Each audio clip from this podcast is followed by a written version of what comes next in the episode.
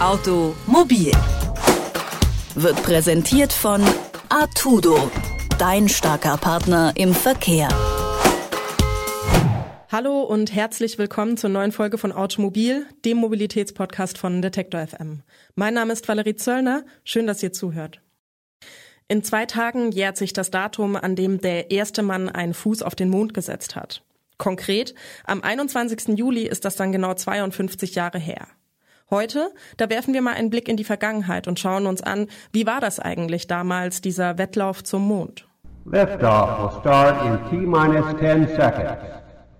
10, 9, 8, 7, 6, 5, 4, 3, 2, 1. We have ignition.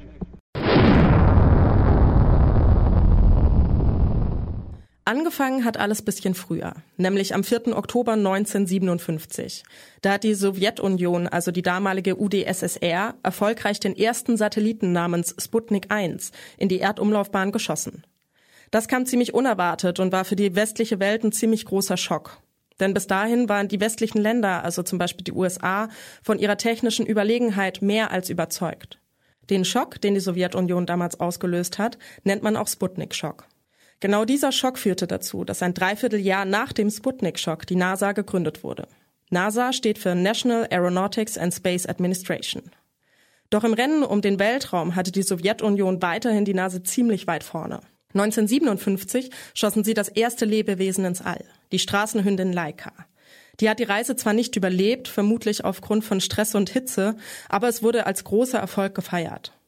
Vier Jahre später umrundete dann der Sowjet Juri Gagarin in seinem Raumschiff Vostok 1 das erste Mal die Erde und kam lebend wieder zurück. Juri Gagarin wurde damals von 20 Bewerbern ausgewählt, vor allem weil er so ein ruhiges Temperament hatte. Und vielleicht auch bisschen aufgrund seiner Größe, denn Juri war nur 1,57 groß. Ja, und im Endeffekt geht auch die erste unbemannte Mondlandung auf die Kappe der Sowjetunion. Die Luna 2 war die erste Sonde, die auf dem Mond landete, aber leider bei der Landung im sogenannten Regenmeer des Mondes zerschellte. Trotzdem wurde die Mission als voller Erfolg verbucht. Das konnte die USA natürlich nicht auf sich sitzen lassen. Am 25. Mai 1961 verkündete der damalige Präsident John F. Kennedy, dass noch vor dem Ende des Jahrzehnts ein US-Amerikaner sicher auf dem Mond landen und auch wieder zurückkommen würde. I therefore ask the Congress above and beyond the increases I have earlier requested for space activities, to provide the funds which are needed to meet the following national goals. First, I believe that this nation should commit itself to achieving the goal before this decade is out of landing a man on the moon and returning him safely to the earth. No single space project in this period will be more impressive to mankind or more important for the long range exploration of space and none will be so difficult or expensive to accomplish. Das, was ihr eben gehört habt, das war Präsident John F. Kennedy. Und damit die Rede nicht nur ein leeres Versprechen bleiben würde, vervierfachten die USA mal eben kurz die Ausgaben für die NASA. Und das blieb nicht ohne Folgen. Das sogenannte Apollo-Programm der NASA nahm an Fahrt auf. Sechs Jahre nach der Verkündung Kennedys, also 1968, gab es die ersten Versuche zum Apollo-Start. Doch leider scheiterte die erste Mission und dabei starben drei Astronauten bei einem Test durch einen Brand in der Raumkapsel. Weitere fünf Jahre und mehrere Testversuche später. Am 16. Juli 1969 startete schließlich die Apollo 11, der fünfte bemannte Raumflug der NASA. An Bord waren Neil Armstrong, Michael Collins und Edwin Aldrin. Namen, die an sich vermutlich bekannt sein dürften. Und Ziel der Mission natürlich eine Mondlandung. Fast wäre die Mission aber gescheitert. Nachdem sich die Mondfähre mit Armstrong und Aldrin vom Raumschiff gelöst hat, steuerte der Autopilot der Raumfähre direkt auf den Rand eines großen Kraters zu. Armstrong schaltete dann auf die Handsteuerung um und kurz bevor der Treibstoff zu Ende ging, schaffte er es gerade so, die Fähre sicher auf der Mondoberfläche abzusetzen. Am 21. Juli 1969 um genau 3.56 Uhr mitteleuropäischer Zeit betrat Neil Armstrong als erster Mensch den Mond. Uh, very, very fine grained as you get close to it. It's almost like a powder. Ground mass uh, is very fine. I'm going to step off the limb. It's one small step for man, one giant leap for mankind. Oh, that looks beautiful.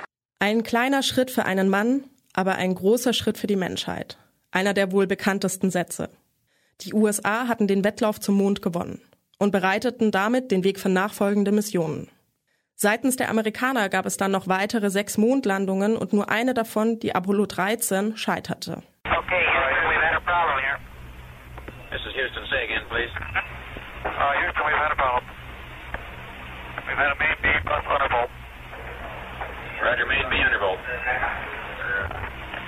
Okay, stand by 13. We're looking. Grund für den Funkspruch Houston, wir hatten ein Problem, war die Explosion eines Sauerstofftanks. Die Landung auf dem Mond war dadurch na klar nicht mehr möglich und die Astronauten mussten zur Erde zurückkehren. 1972 waren dann die letzten der insgesamt zwölf US-Astronauten auf dem Mond. Das Apollo-Programm fand sein Ende.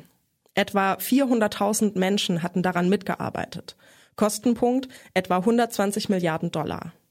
Doch wie ging es weiter, nachdem der Wettlauf zum Mond beendet war? Höher, schneller, weiter? Nun ja, knapp 20 Jahre später endete der Kalte Krieg und damit auch der Wettlauf ums All. Seitdem arbeiten die Staaten enger zusammen. Das bekannteste Beispiel dafür ist die internationale Raumstation ISS, die von den USA, Kanada, Russland, Japan und der europäischen Forschungsbehörde ESA gemeinsam betrieben wird. So viel zu dem kleinen Wettlauf zum Mond. Neuerdings, ja, da liebäugeln wir Menschen mit dem Mars, wie wir ja schon gehört haben. Wer weiß, wann wir dort den ersten Fuß aufsetzen werden. Und damit verabschiede ich mich für heute. Wir hören uns nächste Woche wieder, dann vorerst mit meiner letzten Folge Automobil. Es wird ein Jahresrückblick, denn ich gebe nach einem Jahr Automobil den Podcast an meinen Kollegen Lars Feyen ab. Freut euch auf eine zusammenfassende Folge voller Hintergrundinformationen. Wie wird ein Podcast eigentlich produziert? Woher kommen die Themen? Kleine Pannen und auch Zukunftswünsche von Lars. Bis dahin. Automobil